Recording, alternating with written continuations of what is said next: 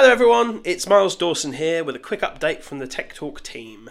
We're going to be taking a short break from the regular scheduled podcast and we're going to be bringing you a mini-series based on SAP migration.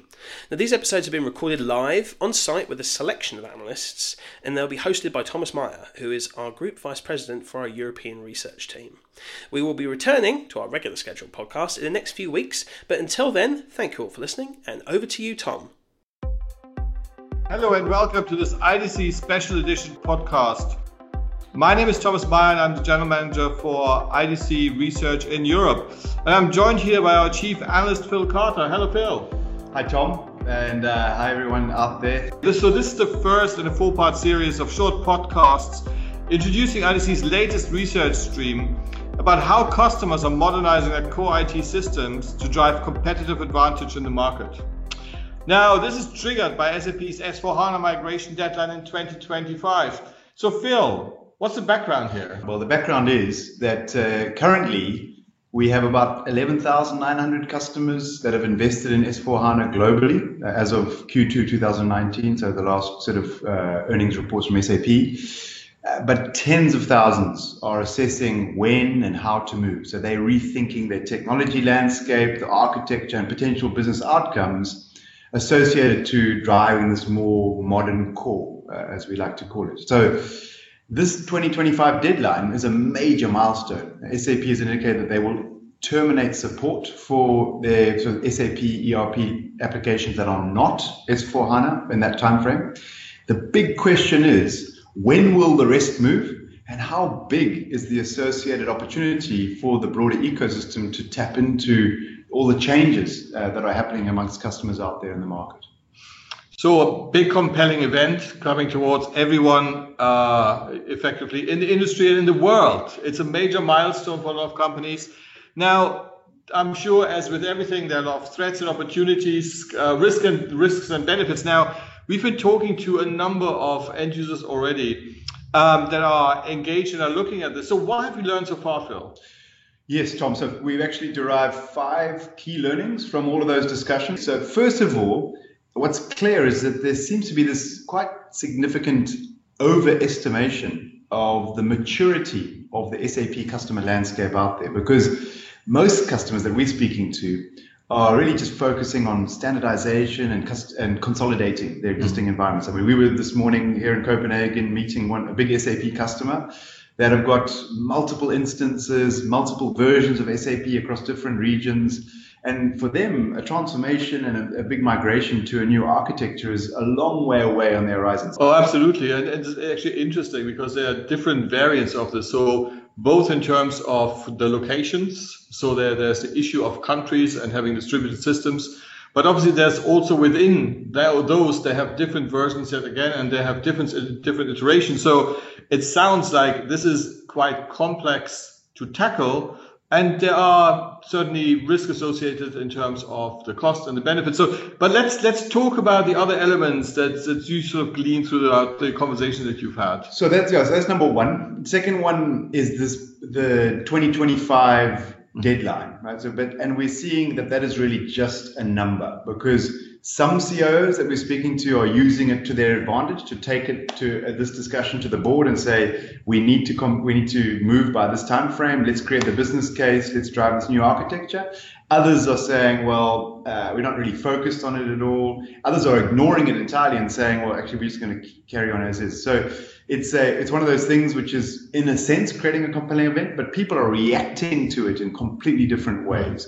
So if we assume that 2025 is maintained, yeah, it is that deadline, it won't move, by when do customers have to make a decision? I mean, our view is that if you haven't got a plan by 2021, then you're in trouble, right? So if you're assuming that the 2025 deadline will be stuck to, right? So that's why all the conversations are really kicking in now, because people are thinking, okay, if I've got a plan ahead 18 months, right, this is the time when I need to make the business case and have those discussions. Mm-hmm.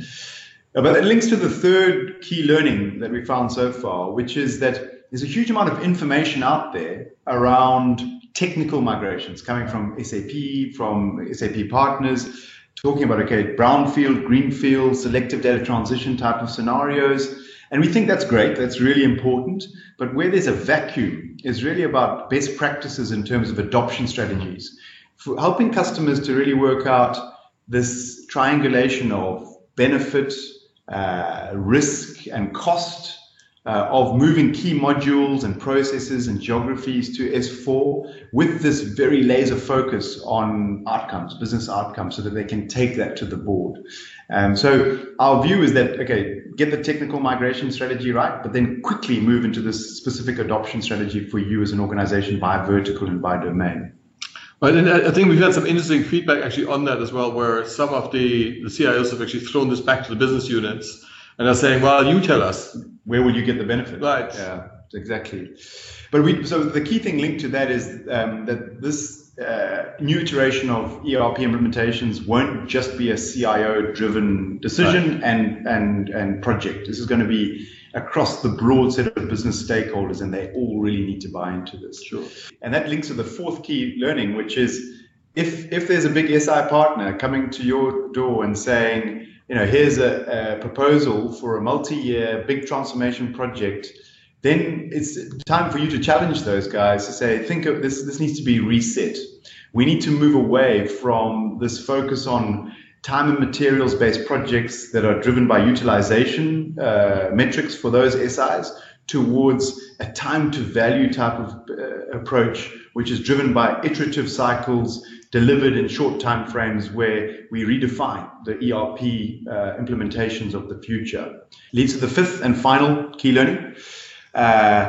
Keep that core clean, which I think SAP is talking about and we agree with. It's an opportunity to really modernize, to refresh, to patch, to consolidate, to standardize.